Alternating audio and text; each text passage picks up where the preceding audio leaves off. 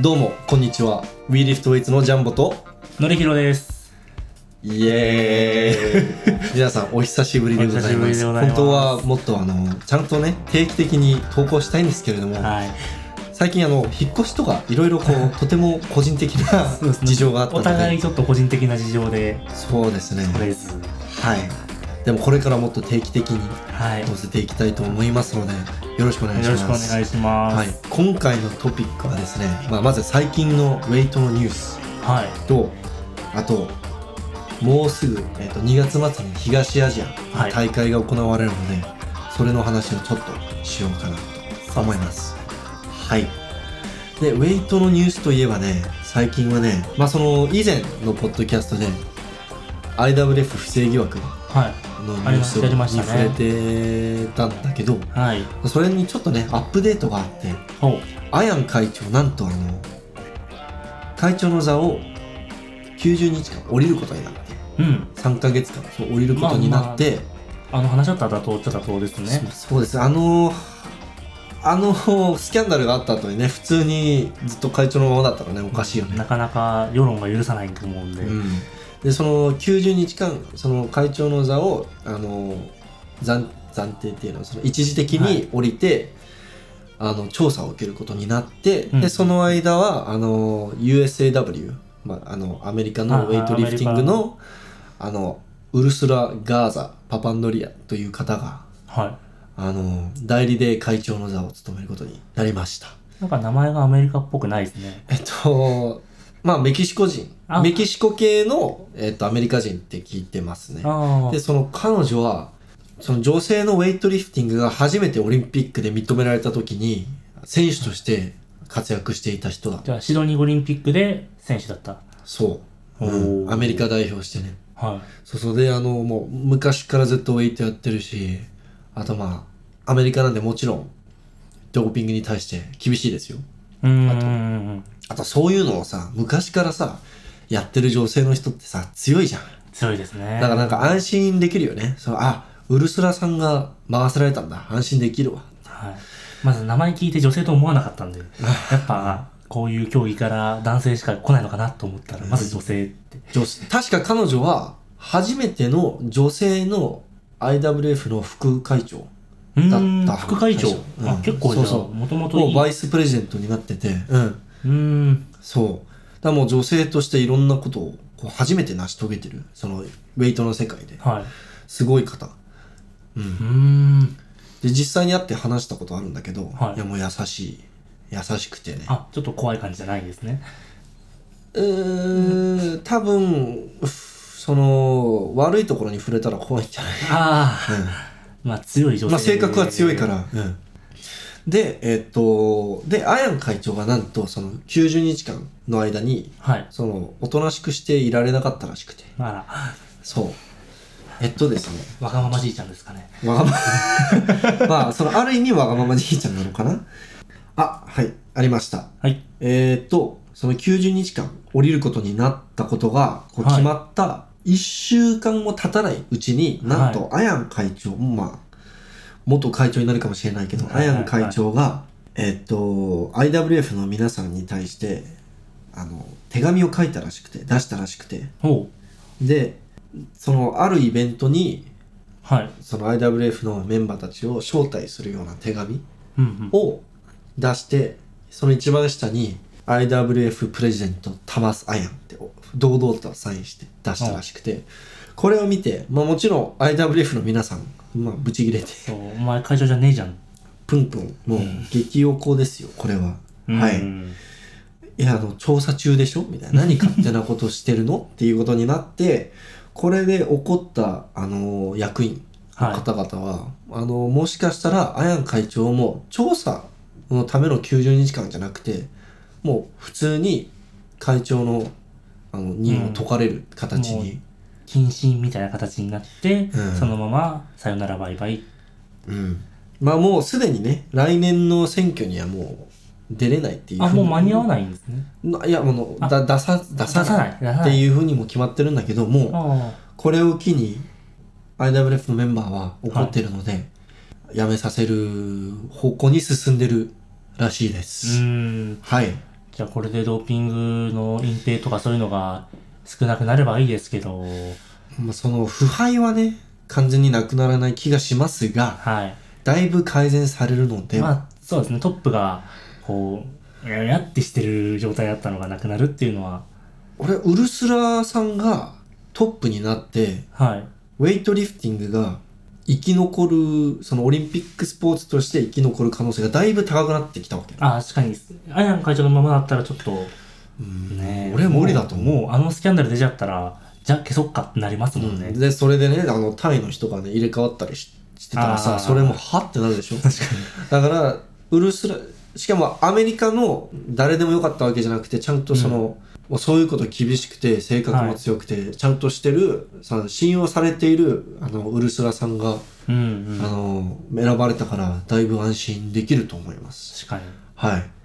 に。まあ、いいニュースですね。うんかなりいいニュースですね、うんはい、まあ、最初からこういうこと起きない方がいまいあんまですけあれまどあまあも、まあ、マイナスがゼロになるだけですもんね。そうなんです。で、あともう一つ、もう一つビッグニュースがあって、なんと、韓国でドーピングの陽性反応が、あら、韓国の重量挙げで、いあら。結構クリーンと歌ってる国の一つ。やもうドーピンなんグてで、ドーピング陽性、多分今までゼロだったよ、確か、韓国。あー日本と同じかなうん日本もゼロだ日ったかな本も確かゼロだと思うから。確かゼロですよね。うん。いや厳しいし、そもそも入手しにくいしね、韓国はあ確かにうん日本と同じで、にだいぶ入手しるするの厳しいし、うんうんうん法的にもね。韓国のナショナルの大会、うん。はえっと、なんだ、日本でいう全い。全日本ですかね。全み日た本いな選手権。うん。まあ、韓国では、あの、全国、全国対戦みたいなタイトルなんだけど、うんそこの試合、まあ、た韓国で一番ビッグな試合なわけよ。はい。でそこで陽性反応があったらしいんですよしかも2人で、代表選手、代表選手なのかなえっと全国の試合ではいメダル獲得したものが2人、メダル獲得。もうだから代表選手じゃないかもそのナショナルはい。ナショナルまではいかなくても、な行かなくても韓国のトップレベルの選手であることは確実だよねうん逆にね、あナショナルっていうかその逆にね代表選手じゃない気がするんだよね俺は、まあそのだって代表選手だったらささ、はいもうもっとテスティングされてるはずだからそうですね。まあ、あと、コーチとかの目も、絶対に厳しくなってうるんと。オリンピックトレーニングセンターでねドーピングするのはかなり厳しいですよ一番やっちゃいけない場所でやってるっあて。のその日本と違って韓国の選手たちはそこに住み込みでトレーニングしてるからねあもうトレーニングセンターそこで生活してるんですねそこで生活してるしあのあ俺地図見たけどあそこ何もない よ何もない本当に食ってトレーニングして近くにあるカラオケ行くとかそんぐらいあ そう本そ当う、娯楽も少ない。うん、娯楽もす本当にオリンピックの選手たちのために作られたまあ場所だかうーらん本当にトレーニング以外することないよすごい場所ですね、そでれ。そこをそういうところでさルームメイトの目も盗んでうん。コーチの目も盗ね盗んでドーピングできるかなもうできないと思うんだよね、まあ、もしくはルームメイト2人一緒にやっちゃったとか、その二 人、その二人、そうそうそうそうだからバレる目標もないみたいな状態になってる可能性はグルと、ルームメイトもグル。そうそううんルームメイトも一緒にバレたまあで、これが、その、まだ、その公式に、そのまだ疑惑程度であって、公式に発表されたわけじゃなくて、IWF のウェブサイトが載ってないのね。ええー、そうそうだからそれはなんかニュースになるのもまだちっちゃいぼ感じですけどまだ確定じゃないから、ビッグニュースにはなってない。うんうん。ただ、このニュースもね、最近のニュースではないよ。え実は去年の10月に出てだるいニぶュー前スですで、ね4だヶっ月前てその全国の試合があったのが10月だから。あそっかそうただあの最近とある人物からはいあの韓国ドーピング出るかもよっていう情報が入ってほそのちゃ多分だけど近いうちに発表があるんじゃないかなって思いますああはいまあ IWF が報告するのってでもやっぱりナシナショナルチームの人以外はそのその国の、まあぼやって言ったらあれですけど多分発表するとしたら IWF じゃなくて KADA そのコリアンアンチドーピングああ韓国のアンチドーピング組織が発表すると思うんだけど、それが IWF の目に留まるかどうかってまああんまりなさそうな気がしますけどね他の国とかでドーピングとか大量になりそうですし、まああるね、ううんんでそんなこと聞いたことないんで代表選手ぐらいになんなきゃそうなんや代表選手かもしれないっまあまあまあて聞いたんだけどなんかできるのかなっていうのが正直僕の意見は、僕の感想はもうできできんのみたいなところが正直なところです、グルにならないとわからないですよね、というところですかねウェイトのニュースは最近のウェイトニュースうんまあ比較的平まあドーピングは平和じゃないか まあ前ほどのどでかいニュースはなかったんでまあアヤン会長の疑惑以上のニュースはしばらくないことを祈ります。はい。オリンピックよりも多分アヤン会長の方がでかいぐらいうんでかいニュースだったんで、うん。では次のトピックに。はい。で、2月末に、エキサイティングな東アジア第1回、第1回第1回目の初の東アジア選手権が開催されれます。しかも、近いですよ。ソウルで行われますあ。らなんと、東京から2時間半ぐらいで着きますねそう、あのー福岡より近いのかないや沖縄福岡からあ、沖沖縄よりは近いかな。近いですね、うん、そうそうそう。 直線距離ならうんであのしかもあのソウルのなんかなんかさウェイトの試合ってさすっげえど田舎とかどうでもいいところで行わあやりれまるすねことが多いけど、はいソウルのオリンピック公園っていうあどもうど都会のあすごいですねそれところで行われるからじゃあ東京でいうところのなんか代々木公園とかあおあそうなのそうそうわ かんないオ国リンピ立ック、競技場的な、まあ、オリンピック公園自体はあるんで東京にもそっかあるかそういうんう感じのところって考えたら、ちょっと閑静なそうだねところうんだけどもう中心にはすぐ行けるみたいな場所ってことですよねそうそうもうすぐすぐ行けるうん本当にすごいもうカンナムからタクシーで20分ぐらいで行ける近っうん何だか分かんないで すけどであの今回はあの、まあ、もちろん当たり前ですけれども私は撮影しに行きますそしてはいなんと今回は特別にのりひろくんが助手として2日間3日間3日間ぐらいですか3ね日間ぐらいあの助手として後半の方にちょっと行こうかなと思ってますそうですはいなんとでまあ韓国は、まあ、今ああいう感じじゃないですか情勢的になので、あうんとても安いんですよねうんその日韓関係が、まあ、まあ普通に悪いんですよ、はいあの去年の7月あたりからずっと悪いんずでっと悪くてなんか便調べてたら成田からソウルまでまあインチョンですけどやまあ、うん東京でいう成田みたいなところですけど、往復で1万円のチケットがあったんで いやーしかもこれ週末料金でしょはい週末です週末ってね、1年前だったら5万円以上してたからね、土曜日に行こうと思ってるんでうん、で土曜土日挟んでというか土曜日って普通高いじゃないですうかん、めっちゃ高いよ、はい金銅が一番高いでしょ、土曜日の片道切符で5000円だったんでいや安いね 安いっす本当にみんな手軽に行だっけてる場所なん JAL ねで行っても2万数千円だよああ確かにそんぐらいでしたね JAL って普通た高いもんあ往復で3万いくらだったんで JAL で、うんあ今回の試合ではその僕が撮影するじゃないですか、はいでウェイトのメディアが多分僕しかいないんですよえフックグリップも確か別の試合で忙しいし、はい ATG はそもそもあのドイツにいるから高いからああこれない来れない、でルーシャージュン・バーベルいるじゃん、はいはいで彼らもえっと今回は行けないおおー多分ウイルスのせいかコロナなうんまあコロナ武漢じゃないですけどね、うん、でいやもうなんかもう中国全体がもうそのあんまダメになっちゃってるダメになっちゃってる国が多い、あソウルとか日本政府も確かそうだよ北京とかが、うん、上海とかも、うんあ上海もダメでしたっけ、うん多分それの理由もあって中国チーム来れないみたいで来ないみたいだね、じゃあちょっと見たい選手とかちょっと減っちゃう注目選手とかはちょっと減っちゃうけど、うまあでも規模的にすごいうん、規模的にまあまあ大きい大きい大会でうんうんあれシルバー大会ですっけそのシルバーシルバーうんああじゃあね十分なサイズ感多分海外の選手いっぱい来ると思うんだよね中国以外で、うんでその俺しかいないじゃんはいだからルーシャージュン・バーブルの人から声かけられてほちょっと負担してくれるってあのメディアのうはいあの撮影料っていうんですか撮影料金と航空チあのチケット代はいも負担してくれるって話があったのよあらうんついについに We Lift Weights 初めてかな金稼げるようになりましたよお金がついに発生しちゃいましたね。逆に今まであの全部 じ自己負担っていうのがすごくない 好きだったんだなっていう。いそう今までね俺ゼロ収入でやってたんだよや、本当に愛ですね。愛だよ愛いやまあでも投資って考えればまあまあまあまはいそうそうまあ普通にね俺が見たいものも見れるしうんあと今回はね近いからね安く済むからあ。本当に、さっき今言った通り、往復1万円で安くだったらうんいけるんで、そうですよ。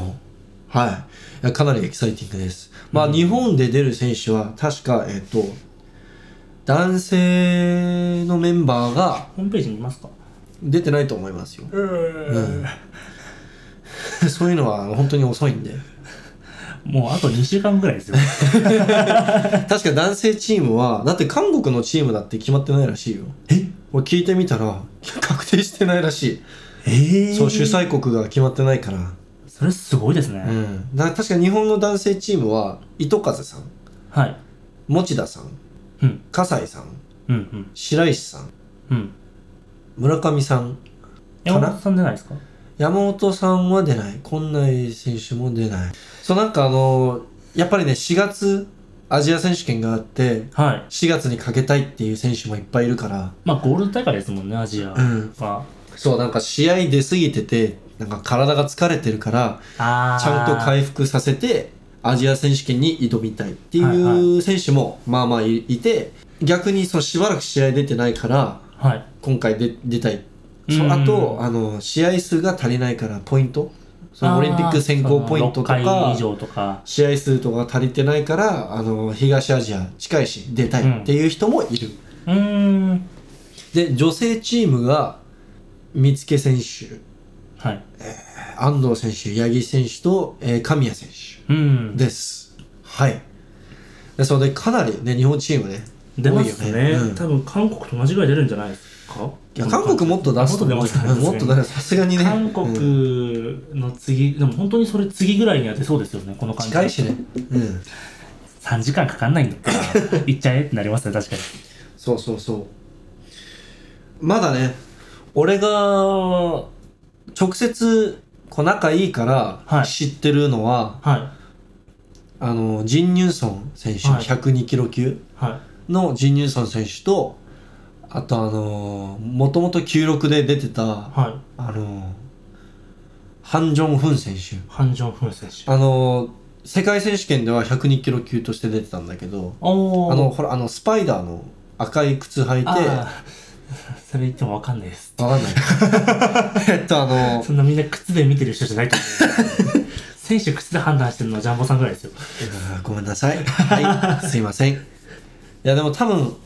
その、まだスパイダーの靴が販売される前に、はいそのプロトタイプを履いて、世界選手権に出てた選手は、ジン・ニューソン唯一、あ、おージン・ニューソンじゃなくて、あの、ハン・ジョンフハンンジョン選選手唯一一人だけだったと思うので、おおで、そう、その、ちなみにその、スパイダーの靴、販売前の靴、はいあの、アメリカの2チャンネル的、はウいはェいブサイトじゃんあの、レディットはいに投稿したらかなりあの盛り上がってたからあ「なんだこの靴!」っつってやっぱみんなああいうの好きなんですねみんなやっぱりスパイねダあーマン流行っのたしせあのやっぱりねあの靴とかニースリーブとかそういうの好きなんよみんあな、ーうんわベりルますトとかめっちゃわかりますそれ そうそうそう盛り上がるんよ大体使わないのに買っちゃうそう そううんちなみに僕はスパイダーの靴愛用してますよ本当に、うんもういつも使ってますもんねうんロマレオと変わんないっ すはい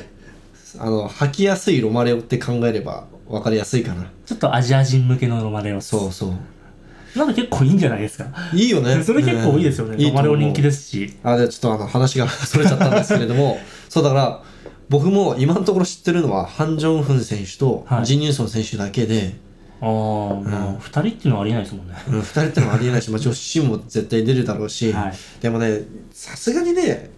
主催国だしね、うんかなり出ると思うんだよね。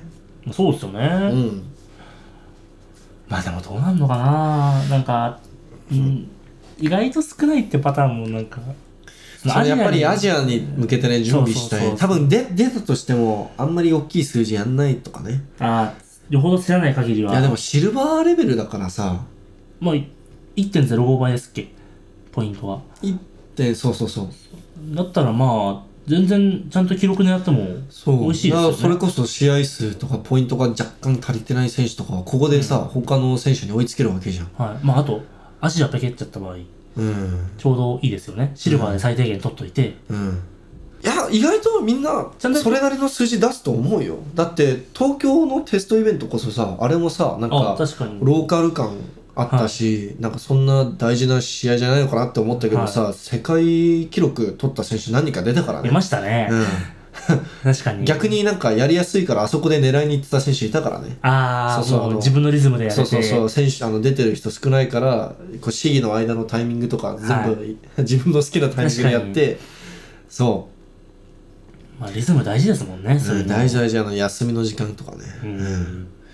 だから意外と大きい数字見れると思いますよまあ、じゃあ楽しみですね。はい楽しみですで僕が一番楽しみなのはほ109キロ級ですよやっぱりう。ああ、もう、そうですよね。中国チームいなくても、うんやっぱヘビー級もともとなんかいいって言ってます逆に中国チームヘビー級楽しくないあそうです そうそうそうもう、あの大体、ああ、こんなもんねってなって、まあ強いですけど、もちろん、すごい強いですけやど、っぱ中国が一番すごいのは616なんだっけ、六七六七七73三八一81でしょで九六う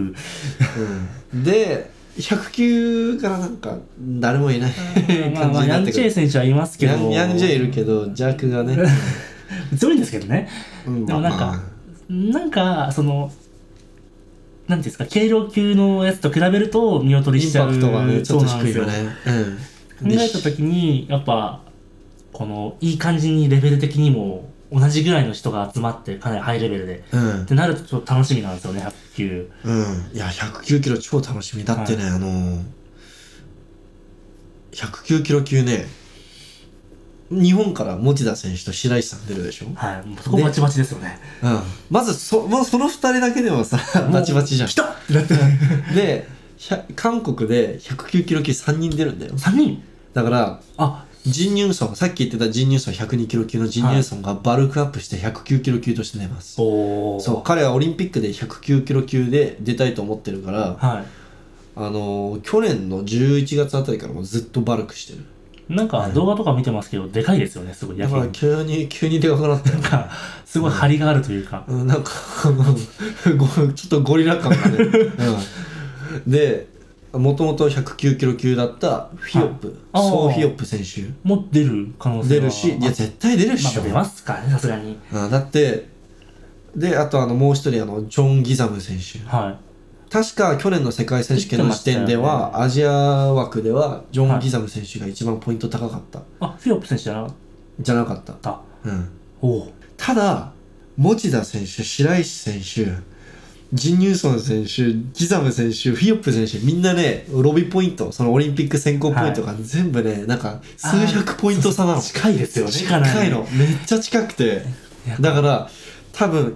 23キロとかはい。もっと上げただけで多分順位がもうすぐ変わるのおおじゃあまだ全然オリンピックとかは見えどうなるか分かんない全員、もう失敗したらやばいし。そう全員今おちょうど同じぐらいのところだからいやー、それめっちゃ面白いですだね。から多分ね109キロ級今回熱いことになると思いますよまあ僕もほぼほぼ109キロ級見に行くっていう風な気持ちの部分大きいんで。そうそう。いや、楽しみでしょうがない楽しみですね。それで若干ちょっと選手たちにね、ちょっとあの、聞いてんの。あらさりげなく、えどんくらいやりたいですかどんくらいやりそうですかみたいな。あら、で、みんなかなりね、でかい数字言ってたよ。あはいみんなトータル400超えてくる。いや、400、 400は全然超えないマジ。で400みんな超えるかもしれないよ、調子よかったら。てかなんかもう、まあ日本選手のあの二人も、もうトレーニング結構調子いいですもんね。白石さんと仲いいから、かなりよく喋るんだけど、白石さんは、あの、もう手首も調子完全に戻ったらしいし、うん。じゃあ前回で。そうずず怪我しずっと怪我してたんよ手首去年、はいはいうんで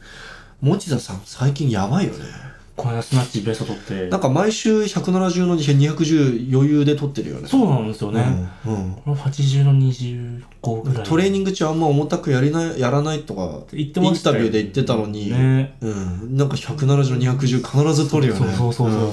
そう。なんか、あれスナッチベスト、なんか練習中ベスト出ないとかって言っんてそたのうに ベベスト出たよね出てたんだ175、うんあれこれ80ちょっとやるんじゃないっていうちょっとうん楽しみがみんな390キロ以上のトータルは絶対出すんだ出しますねあの感じだと、うん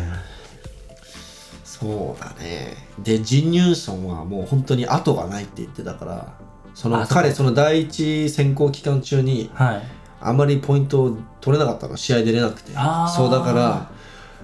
彼は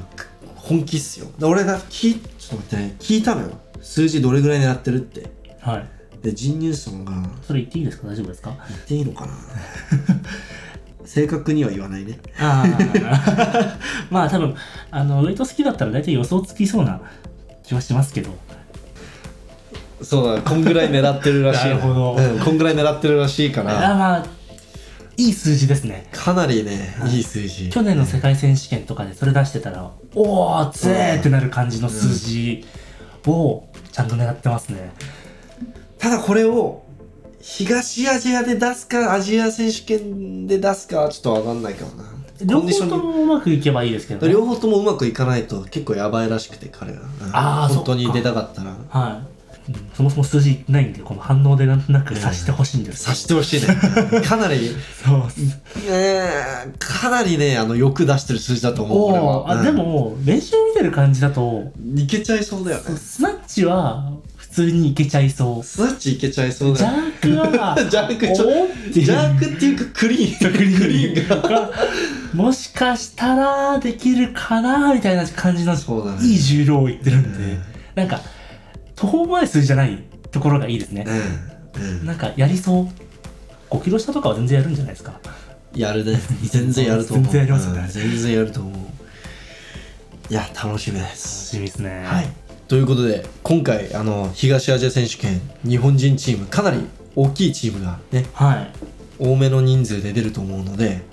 皆さん、素晴らしいパフォーマンスを期待してます。頑張ってください。頑張ってくださいはい。